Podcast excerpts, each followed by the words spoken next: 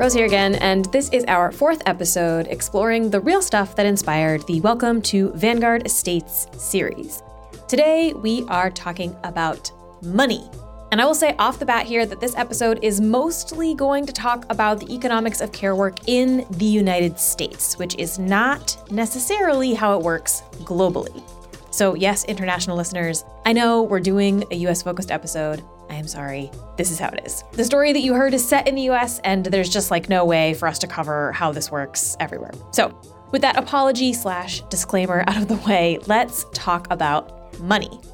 First, we're going to talk about how expensive it is to get care. And then we're going to talk about how hard it is to work in the care industry and make a reasonable living. So, sort of two sides to the same coin. As part of my research for Welcome to Vanguard Estates, I spent a lot of time on Reddit reading posts from people struggling to help support their loved ones. And a lot of the scenarios and conundrums that you heard in those various storylines in Welcome to Vanguard Estates came from real situations that I found in these threads. And that includes, by the way, the incredibly predatory loan that the father signs up for in one of the storylines. Last week, you heard all about the various technologies that can be useful for folks as they age. And when I asked Laurie Orlov, our industry analyst, you heard her on last episode too, about the barriers that keep people from using technology, she immediately said money. Well, one of the challenges, of course, is always cost. So the wealthiest part of a market can probably afford all of the technologies I've described quite easily um, it's becoming harder and harder for the middle tier of the fi- financial market uh, for for people to afford uh, many of these technologies, and at the low income end of the market, it's difficult to afford any of them. And this answer was about technology, but it could also be about pretty much everything when it comes to senior care. Wealthy people can afford it, and everybody else has to kind of scrape around and hope for the best. It costs a lot just period. This is Devon Bodie. She's a community development specialist for the Federal Reserve Bank of New York. And in order to be able to talk with us today, she had to offer this disclaimer. My opinions are my own, and they do not represent the Federal Reserve Bank of New York or the Federal Reserve System. At her last job at the Aspen Institute Financial Security Program, Devon wrote a report called The True Cost of Caregiving every year or so, we do an expert survey that basically asks, you know, what are the financial uh, financial issues that are most important to families, to people, to human beings? Or another way that we usually put it is, what is the issue that keeps you up at night? And in 2019, we did this survey, and for the first time, one of the top three answers was caregiving. The report looks at three kinds of care childcare, adult care, and elder care. We are obviously going to focus on that last one, elder care, but it is not always easy to tease apart the three for reasons that we're going to talk about in a minute. So, before we get into this, let's just set the stage with a couple of numbers. According to the US Census Bureau, by 2030, there will be 1 billion people on this earth who are over 65. In the United States, there are currently about 50 million people in that age group, 65 and older. And you've probably heard about this, right? That there is a silver tsunami coming. That is my favorite term for it that I have read. Instead of our population looking like a pyramid with more younger people at the bottom and then kind of dwindling down to fewer older people, right now it looks like more of a diamond with like kind of a bulge in the middle. Eventually, that bulge will find its way to the top, and we will have essentially an upside down pyramid with more older people than younger ones. I was looking at some some data earlier, and it basically stated that um, the number projected actually that the number of people in the United States who are age 65 and older is projected to more than double between 2015 and 2060. And then again, for people age 85 and older, the population growth is expected to increase from 6 million to 20 million in 2060. So this is just going to be a, a very large need in the future. The implications of this are really wide reaching, culturally and politically. But for our purposes, we are going to focus on the question of caring for that big group of aging folks. Because at some point or another, pretty much all of those people will need care of some kind. And there are two main types of care that we're going to talk about. The first being family caregivers. Family caregivers are generally family members who are providing care, whether that is to a child, to a loved one, to their parents who are aging, or uh, someone who needs help within their family. This is unpaid work. These are family members stepping in and taking this on. There's more than 50 million people providing unpaid care to a child or an adult. And this is uh, just to give a, a clear picture, this is nearly one in five people in the United States. And there is one big commonality among these family caregivers. They are mostly women. Um, and as we stated in the report, an estimated six in 10 family caregivers are women, or at least were women at the time that this report was written. The COVID 19 pandemic has really exacerbated this statistic.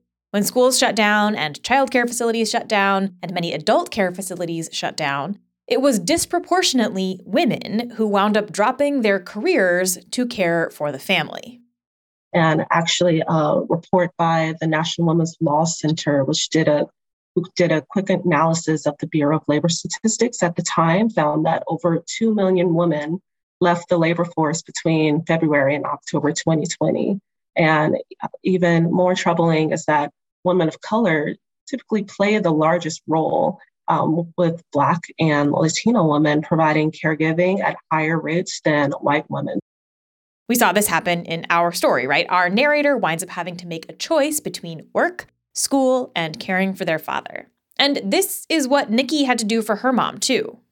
I quit my job. I was working in the fashion industry as an account executive um, for a swimwear company that was expanding into a big clothing line. And I had quit so that I could t- be my mom's full time caregiver. And so I was able to lean off of my savings for about four to six months. And I did try to do freelancing and part time jobs but in, in the interim of the four to six months but going outside and working was not sustainable having to make the decision between i'm going to go work my job and earn a wage or i'm going to stay home that's such a hard decision because at the end of the day, we all have rents to pay, bills to pay. We all have uh, these different financial responsibilities. And in many cases, these folks are actually caring for both ends of the family. Of this entire population, about 28% of family caregivers are providing care to both an adult and a child. And this is known as the sandwich generation. This happens because in the US, care, both for children and for adults and elders, is really expensive. And that brings us to the second type of care, which Devon calls direct care. And direct care is basically just a realm of care where it provides uh, provides for older adults and people living with disabilities. Um, this can usually include personal care aides or home health aides or nursing assistants. There are about 5.7 million direct care workers in the United States today. We're going to come back to those folks, who they are, what that work is like, and what their economic situation is in a little bit. But if you want to hire someone like this, or to live in a facility with staff or anything like that, it is really expensive. In 2020, the median annual cost range for non medical in home care, so that's things like helping with cooking and laundry and kind of like the day to day stuff, that costs about $60,000 annually. Community and assisted living, so things like shared living quarters with some supervision and medical management, that costs anywhere between $20,000 and $55,000 a year. Then there are nursing homes which provides room and board at uh, a higher level of supervision. This is the most expensive. Uh, nursing homes are 90,000 to 102,000. And uh, so just taking in those costs all together, it's kind of staggering. Um, and this is on an annual basis. Now, I don't know about you, but I personally don't have like $20,000 every year just sort of hanging around. And most people don't. even the lowest range of annual costs is more than 30% of median family income in 30 states. And in a lot of cases, insurance doesn't cover this stuff. Some people have success getting financial support through Medicare or Medicaid or other programs, but not everybody does. It's also often hard to figure out what even exists in your state or region in terms of financial support. So, what exists currently is really a patchwork of systems that help support family needs. Um, and not to say that what exists right now is bad, but it is very complicated. It really relies on the state that you live in and it relies on the employer that you work for. And unfortunately, because of this, millions of households fall into gaps in our care system. Some people simply can't afford to pay out of pocket. And some people lack access to government programs that can help them meet rising costs. In the interviews for the report, Devon says that she heard stories of people going into pretty deep credit card debt to pay for care. They delayed major life purchases and they tapped into their emergency savings. And even more troubling, they tapped into their retirement funds. Then there are those who we talked about earlier, the family caregivers. And that's expensive too. Family caregivers spend an average of 6,900 of their annual income or about 20% on out-of-pocket costs related to caregiving. Not to mention the burnout that we talked about on the first episode, and the fact that these folks now aren't able to pursue the jobs and careers that they had before. And like we talked about on the second episode, these impacts are not evenly distributed. People of color were, were and are more likely to receive lower quality care and to have lower financial resources to actually afford this care. And then additionally, fewer culturally appropriate care options there was actually a study in 2011 by um, in the International Journal of Health Services that showed that um, the elimination of health disparities for people of color reduces indirect costs associated with illness and premature death, which is really important. So, what does a better way look like? If we wanted to go big, uh, rethinking our entire medical industrial complex and health system and insurance in the United States would be great. But maybe let's start a little smaller. There is some low hanging fruit that could make a difference really quickly. So, in the report, uh, what we what we find that can help build a more just and equitable care system includes having more access to federal and state subsidies. This will mostly help protect families from the high unaffordability of direct care. Um, it prevents them from spending down their own savings and going into debt. In New York State, for example, there's a program called the Consumer Directed Personal Assistance Program, or CDPAP. This program basically allows for people who are eligible for Medicaid to select, train, and direct their own caregivers. And what that really means is that if you have a family member or a friend who actually wants to provide care, you can hire them and get them trained through this program. So instead of having to quit their job and not have an income, they could actually get paid to do this work. Another thing Devon and her team identified in their report is making it easier to actually qualify for programs like Medicare. So um, there are federal and state insurance programs, including Medicaid, Medicare, um, Social Security, disability insurance, and more. They all should have very flexible eligibility rules that allow more families to be able to access subsidized care. This is something that Washington state is trying to do now. In 2019, they passed the Long Term Care Trust Act. And the bill provided a lifetime benefit of up to $36,500 for people who need assistance with activities of daily living. And the eligibility for that benefit is far more flexible than in a lot of other places the true benefits of this long term care trust act in Washington is that it gives families another option when they are unable to access Medicaid, Medicare, and the existing uh, disability supports that really help uh, help people fund the long-term care needs that people will have. This kind of thing was actually part of the American Families Plan put forth by President Joe Biden. The American Families Plan um, really had some uh, important care infrastructure essentials, one of them being about 400 billion dedicated to expand access to quality and affordable home or community based care for aging relatives and people with disabilities. So, um, a provision like that would be really, really life changing for a lot of families just by uh, improving access in the first place. As you perhaps know, that plan did not make the cut in Congress.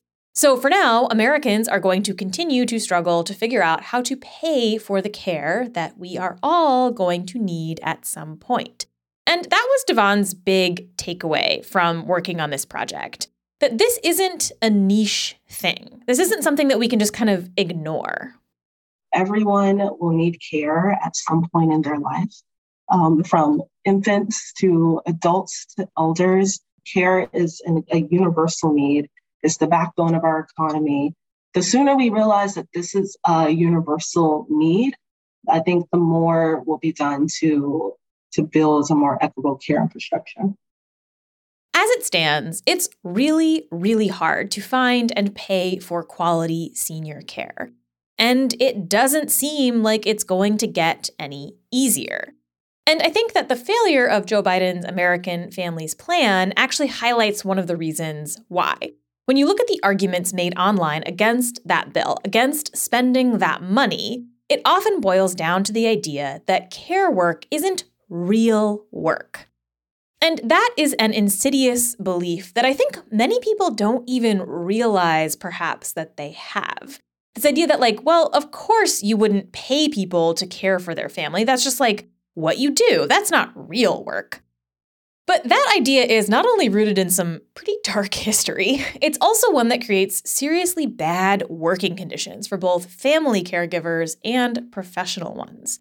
So, when we come back, we are going to talk about the employee side of this coin and what it's like to actually try and make a living providing care in this country. But first, a quick break. This ad talks about alcohol. If you don't want to hear that, skip it.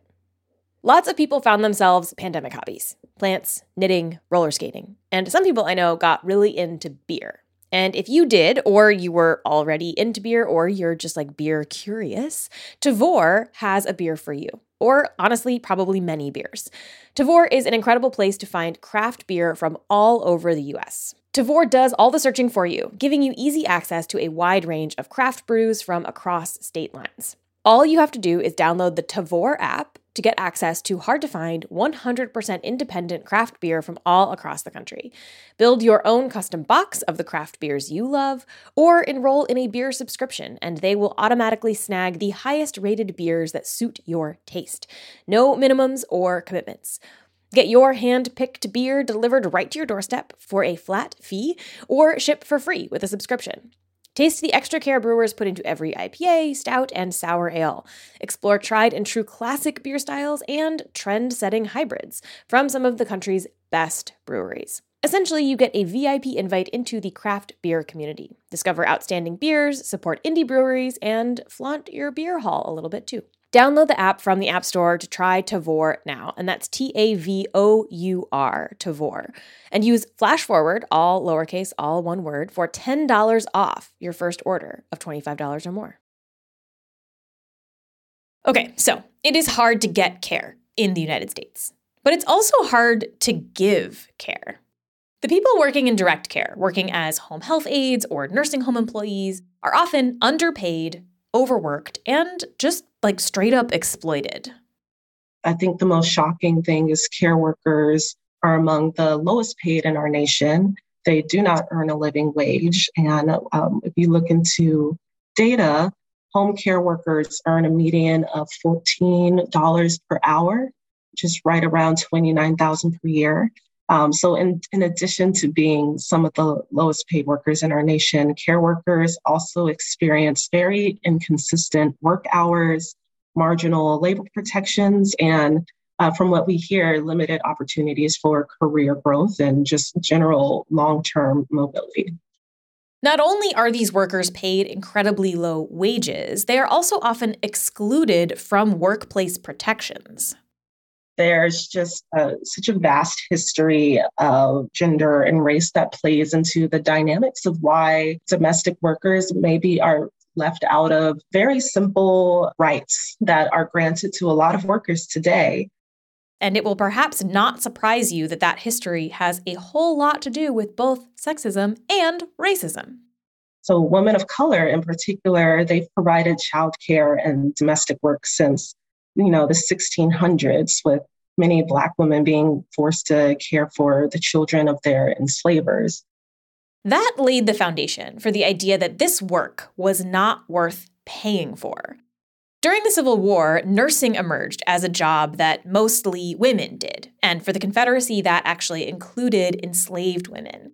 When slavery was abolished, women were expected to step into the roles that enslaved people were doing, that included care work. And often these were actually the very same women who had done this work under slavery, forced into unethical employment contracts with wealthy white landowners. Since the Civil War, women have clawed their way into the paid workforce, despite endless efforts, both overt and more subtle, to keep them out. And the fields that were a little easier to get into as a woman tended to be these caregiving professions. So, women were in the past and continue to be very prominent in caregiving roles, whether that was family caregiving or professional caregiving. A lot of these roles involve childcare, nursing, uh, domestic work.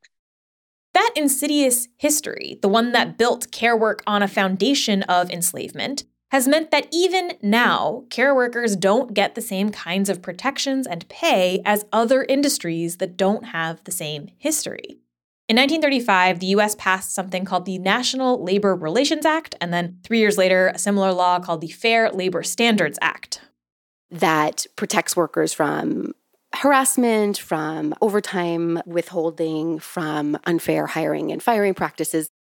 That's Dr. Alana Lee Glaser, an assistant professor of anthropology at St. John's University. So these two laws were, in theory, great for workers, uh, except that they said that the protections they outline do not apply to domestic workers. Because it takes place in the home, and because there are all these impressions about who does it and whether or not it constitutes real work, that kind of thing. One of the key demands of the civil rights movement in the 1960s was for labor protections to be extended to these kinds of jobs that were largely done by Black workers. In the 1970s, activists had some success at getting these laws amended, but there are still places where labor protection laws exclude care work. That's actually how Alana got interested in this topic. I had come out of some labor union organizing and was interested in those questions, but also had a strong kind of feminist um, bent and really wanted to ask questions about where working women were fighting for improved wages, better um, conditions on the job, better maybe political recognition. And I came to this organization in New York called Domestic Workers United, that is a activist organization representing home health care workers, child care providers, and house cleaners throughout New York. And for about 10 years, they lobbied the New York State legislature to pass a series of laws that are codified as the New York Domestic Worker Bill of Rights. Over half of the people who work as home health aides in the United States are women of color, and nearly 40% of them were born outside the United States. And many of these workers are employed by private companies and classified as independent contractors, which means they don't get health insurance or other benefits. These companies don't actually have very much overhead. They basically just have a computer and a Rolodex of workers. They typically charge something like two times the rate of what they pay to the people who work for them. So they might charge you or I $20 an hour to care for our loved ones. And then the person actually doing the work might see 10 or $8 an hour of that amount, even though, again, there's not, uh, there, there isn't overhead enough to account for that gap. And in some cases, the workers actually have to pay the company for their placement. And the way that it works in many cases, though not all, is that the job seeker themselves pays a small portion of their first week's pay to the placement agency. So the income generating component of the job placements agency actually is on the backs of the workers. Often, these firms don't seem to really care if their workers are treated well. And that also extends to incidences where the home healthcare workers report, you know, being mistreated, not being able to access food on the job, not being able to find a safe and comfortable place to sleep, being berated, being locked in the homes where they, you know, spend sometimes one, sometimes two, sometimes 3 weeks working 24 hours a day. The Ain't I a Woman campaign, which is a group of workers who organize for the rights of laborers, including home health aides in New York City, has a series of testimonials on their site about the ways that these companies exploit their employees. One care worker, Rui Ling Wang, says that, quote, Long term 24 hour care work made me anxious, nervous, sleep deprived, with aching limbs and waist, high blood pressure, and stomach disease. You could say that I too become a patient. Another worker, Huiling Chen, said that the company that she worked for, quote, told home attendants do not give water to patients at night, do not get up from bed to change their diapers, ignore the patient when they call for help, end quote.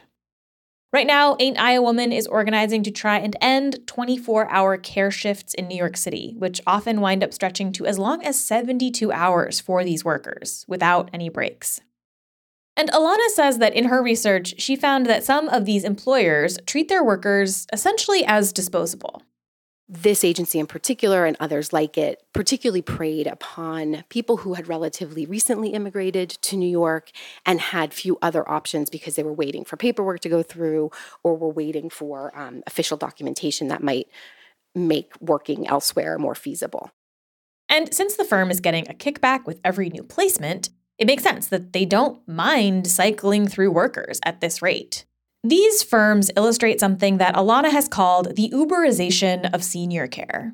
This idea has two parts. The first is what we just talked about. All these industries, senior care included, are trying to save costs by misclassifying workers as independent contractors. The apps or companies control access to these workers and take a cut, but they don't offer their workers any kind of protections or benefits. The second piece of the Uberization of an industry is surveillance. We talked last week about the ways that facilities will install cameras without really talking to their patients. But it's worth noting that often facilities are installing cameras without talking to their workers either. And in many cases, these cameras are there to watch employees as much as they are to watch patients. There are these real time locating systems where nurses' movements are literally tracked throughout a like acute care hospital or a long term living facility. In the past, workers would be required to call and clock in using a patient's home phone. Now there are apps that track them through their entire visit and cameras that watch them while they're in the room. Technologies that track direct care employees are often justified in two ways. The first is by arguing for efficiency, saying that we need to maximize every single second of time that a worker has, and we can do that by tracking their every move. If you have listened to this show at all, you probably know how I feel about that argument, um, which is in part that there is often very little evidence that tracking people actually leads to increased efficiency. And in the case of care in particular, perhaps shooting for maximum efficiency should not be the goal. There ends up being a kind of objectification of the elderly people in their care's bodies because they're sort of moving through these processes as quickly as they possibly can.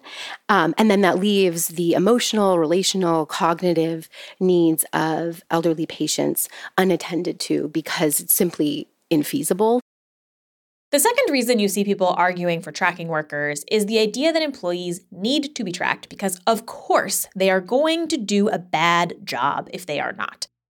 The surveillance and the tracking and the reporting of work tasks, of work hours, tends to have a strong kind of um, surveillance component that assumes the people who do these jobs are going to clock out early or are going to fail to complete important tasks that the patients in their care rely on them for, or that they will take advantage of the system. Alana knows this firsthand because for a few years, she actually worked for an elder care company herself. And she says that that experience helped her know what to ask when interviewing fellow workers. I knew that, you know, for example, I haven't gone a day without being struck by the woman that I take care of if she hits me every time she sees me. So I was, you know, all of a sudden asking people who did care work in the home, have you ever been struck? Have you ever been pinched? Have you ever been bitten? Now, for a long time, I think that there has been kind of um, an antagonistic relationship between disability activists who might reside in some of these places and the worker activists representing these workers. So, for example, when I spoke with Kate Swaffer about cameras, her first reaction was that they could be useful to catch cases of abuse in nursing homes perpetuated by the staff. If I was the family member or legal guardian, uh, well, I have been, obviously. I said that earlier. I've been one for three people. I wished I had surveillance cameras in their rooms. You know, we've got footage in Australia of a, a care worker smothering someone's face with pillows. This does happen, and it's terrible and should absolutely not happen. And catching these people is worth trying to do. We're going to talk more about the conditions in nursing homes next week. Um, but it's also worth noting that cases of direct abuse like this at the hands of care workers are maybe not as common as we might think elder abuse is way underreported. Uh, I think that people often imagine when they think of elder abuse, um, horrendous physical and sexual abuse in nursing homes by staff, right? Um, and that's a huge problem. Um, but especially when we're studying surveillance technology, the reality of abuse um, among older adults is that it's far more common at the hands of family, of spouses and adult children um, than it is by personal aides or workers. That's Dr. Clara Berridge again, the social work professor who studies aging and technology. And so there's a kind of presumption that um, the women who do this work might cut corners or might not provide an adequate level of care, even though there's almost no evidence of widespread patterns of that kind of neglect or time theft. Um, and there's very little evidence of widespread incidences of abuse, you know, for example. I think the key thing that I want to say here is that this doesn't have to be an either or situation. These two groups actually have way more in common than they do that separates them. Both groups are suffering while the people who run these institutions and companies are making money.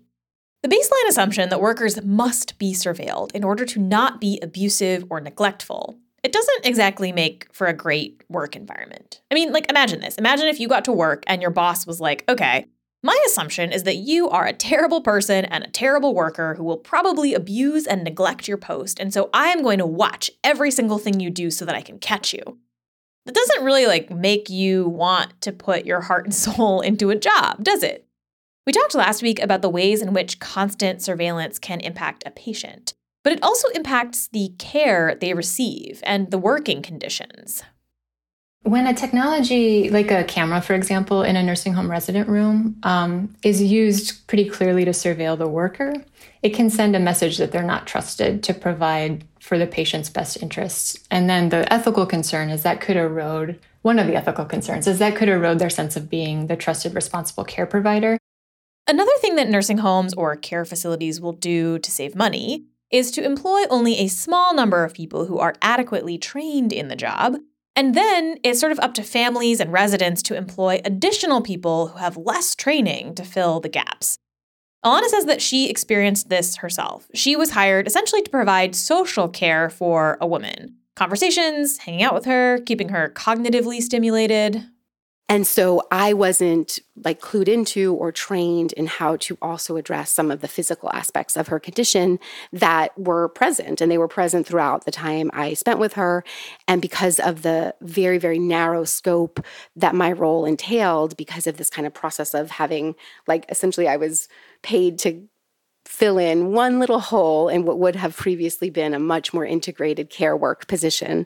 Um, uh, it ended up meaning that the times that she was with me, she was not getting adequate physical care because I hadn't been trained to do it or expected to do it.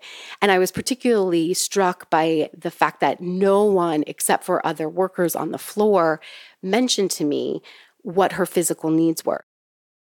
Technology comes into play here too. In some places, there is one nurse on call watching a wall of screens with feeds into people's rooms, responding only if there is an emergency. Actually, the way that Kaiser Permanente does it, they have nurses observing these like closed circuit television monitors from another state. And then they call the floor nurse and say, Hey, did you know that room 302 needs help getting to the bathroom or whatever it is. And there's this like related problem where there's constantly buzzers and alarms going off because the patients are so heavily surveilled in both long-term living and acute care facilities. And so they like just start tuning out these alarms because they're so frequently going off in error. And so it's like like that kind of like overstimulation problem where you're just becoming accustomed to having all of your patients alarms buzzing at once and then you actually go to check on it and nothing has happened. So um, um, so there's a real desensitization to these um, these like bells and whistles that all of the surveillance uh, technology give off to like alert someone to come help. All of this reduces both the workers and the older people in these situations to sort of cogs in a machine, to things that need to be maximally efficient, constantly surveilled, and constantly scrutinized. And it matters that these workers are treated fairly. I mean, just because at the baseline, everyone should be paid fairly and treated well at work, but also because if workers are underpaid, miserable, and being exploited, their work isn't going to be very good. The health of patients is so intricately connected to the working conditions of care caregivers, whether it's nurses or um, doctors. Increasingly, doctors are subject to the same kind of uh, capitalist efficiency policies that nurses and home health care and elder care providers have long been subject to. And what that means is that every interaction becomes a business transaction rather than an act of care. Alana told one story about the woman she was caring for and a situation in which she needed a diaper change. She did not want a diaper change. Um, and that's such a private and personal and an invasive experience in this moment, as a care provider, you have to wade into some murky ethical waters, right? On the one hand, you want to respect this person's autonomy. On the other hand, there are risks to letting someone spend too much time in a soiled diaper. At the time, Alana was able to ask for help from the certified nursing assistant on staff, and they worked it out. But in a future where these places keep shifting further and further towards efficiency and surveillance, that negotiation looks really different my prediction is that the cost saving um, imperatives, that the kind of emphasis on efficiency, that the understaffing, the pruning of workers, um, uh, repertoire of like duties and tasks um, worsens those kinds of conflicts because it's just there's so much more pressure to get things done quickly so that you don't have time for like more nuanced coaxing and discussion or more um, kind of flexible negotiation of like, okay, now's not the time to change that diaper. I can come back, you know, or I can get someone else who you're more comfortable with. Earlier in this episode, we talked about the demographic trends in aging and about how, in the next few decades, there will be a huge increase in people who need care. Meanwhile, the actual number of people who work in the direct care industry is decreasing. And it's not really hard to understand why, right? We just talked about how this industry pays really poorly and often includes exploitive workplace conditions. One solution that people raise is outsourcing, which brings us back actually to Missy from last episode. Care.coach health advocates are not based in the United States. And we hire them like in the Philippines and Latin American countries for Spanish. Victor likes to brag about the rigorous hiring process these workers go through. Yeah, a lot of it is our secret sauce because, as far as I know, we're the only company in the world that actually like does exactly this. but um, the the overall of it is that it's quite a sophisticated process. We end up hiring one percent of our applicants, so it's like easier to get into like UC Berkeley or Stanford or something something like that. Potential workers go through a bunch of steps and screenings and trainings. And here is what he said when I asked how much a care.coach employee gets paid. I will compare it to what a registered nurse who got a bachelor's degree in nursing would make if they commuted a couple hours a day to a local hospital in the Philippines and worked a grueling 12 hour shift. That's what they make. According to Indeed.com, the average salary for a nurse in the Philippines is 21,000 pesos a month, which is about $370, which comes out to an annual salary of about $5,000. Which ends up being very cost effective here in the US. If you are part of the Flash Forward Book Club, you might remember that we read a book called Ghost Work, all about remote, largely international workers and the power dynamics at play in those kinds of jobs, which is complicated and fraught. But there are lots of things that these remote workers can't do, right? Lots of people, millions of people, need in person care. And across the United States, people are finding that there simply are not workers taking those jobs. People who used to be employed by these elder care firms are deciding to move on. Often, if they can, transitioning to better paying healthcare jobs, but sometimes leaving care work entirely. And again, this is only going to get worse. Unless we do something. And there are things to do, both culturally changing how we think about senior care and politically demanding that these workers and programs get the funding and pay they deserve. In general, I think we tend to shove the idea of aging off into its own little box. But this is really all about care, caring for one another in all kinds of stages of life. And if we reevaluate how we think about care, who does it, and what it's worth, we can start to imagine a better future of aging.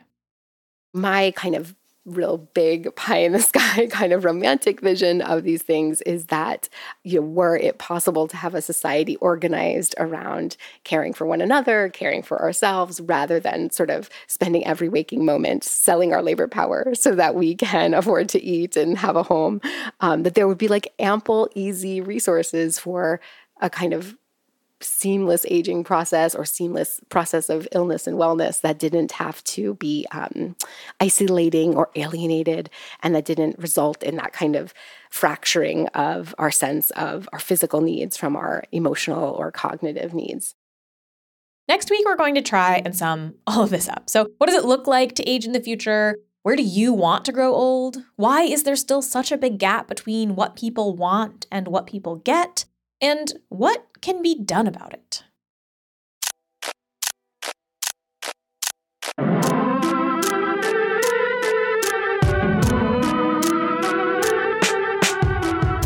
That's all for this episode. Flash Forward is hosted by me, Rose Eveleth, and produced by Ozzy Llinas Goodman. The intro music is by Asura, and the outro music is by Hussalonia. The episode art is by Matt Lubchansky. Come back next week for our final episode in this series about the real stories and research that inspired Welcome to Vanguard Estates. Until then,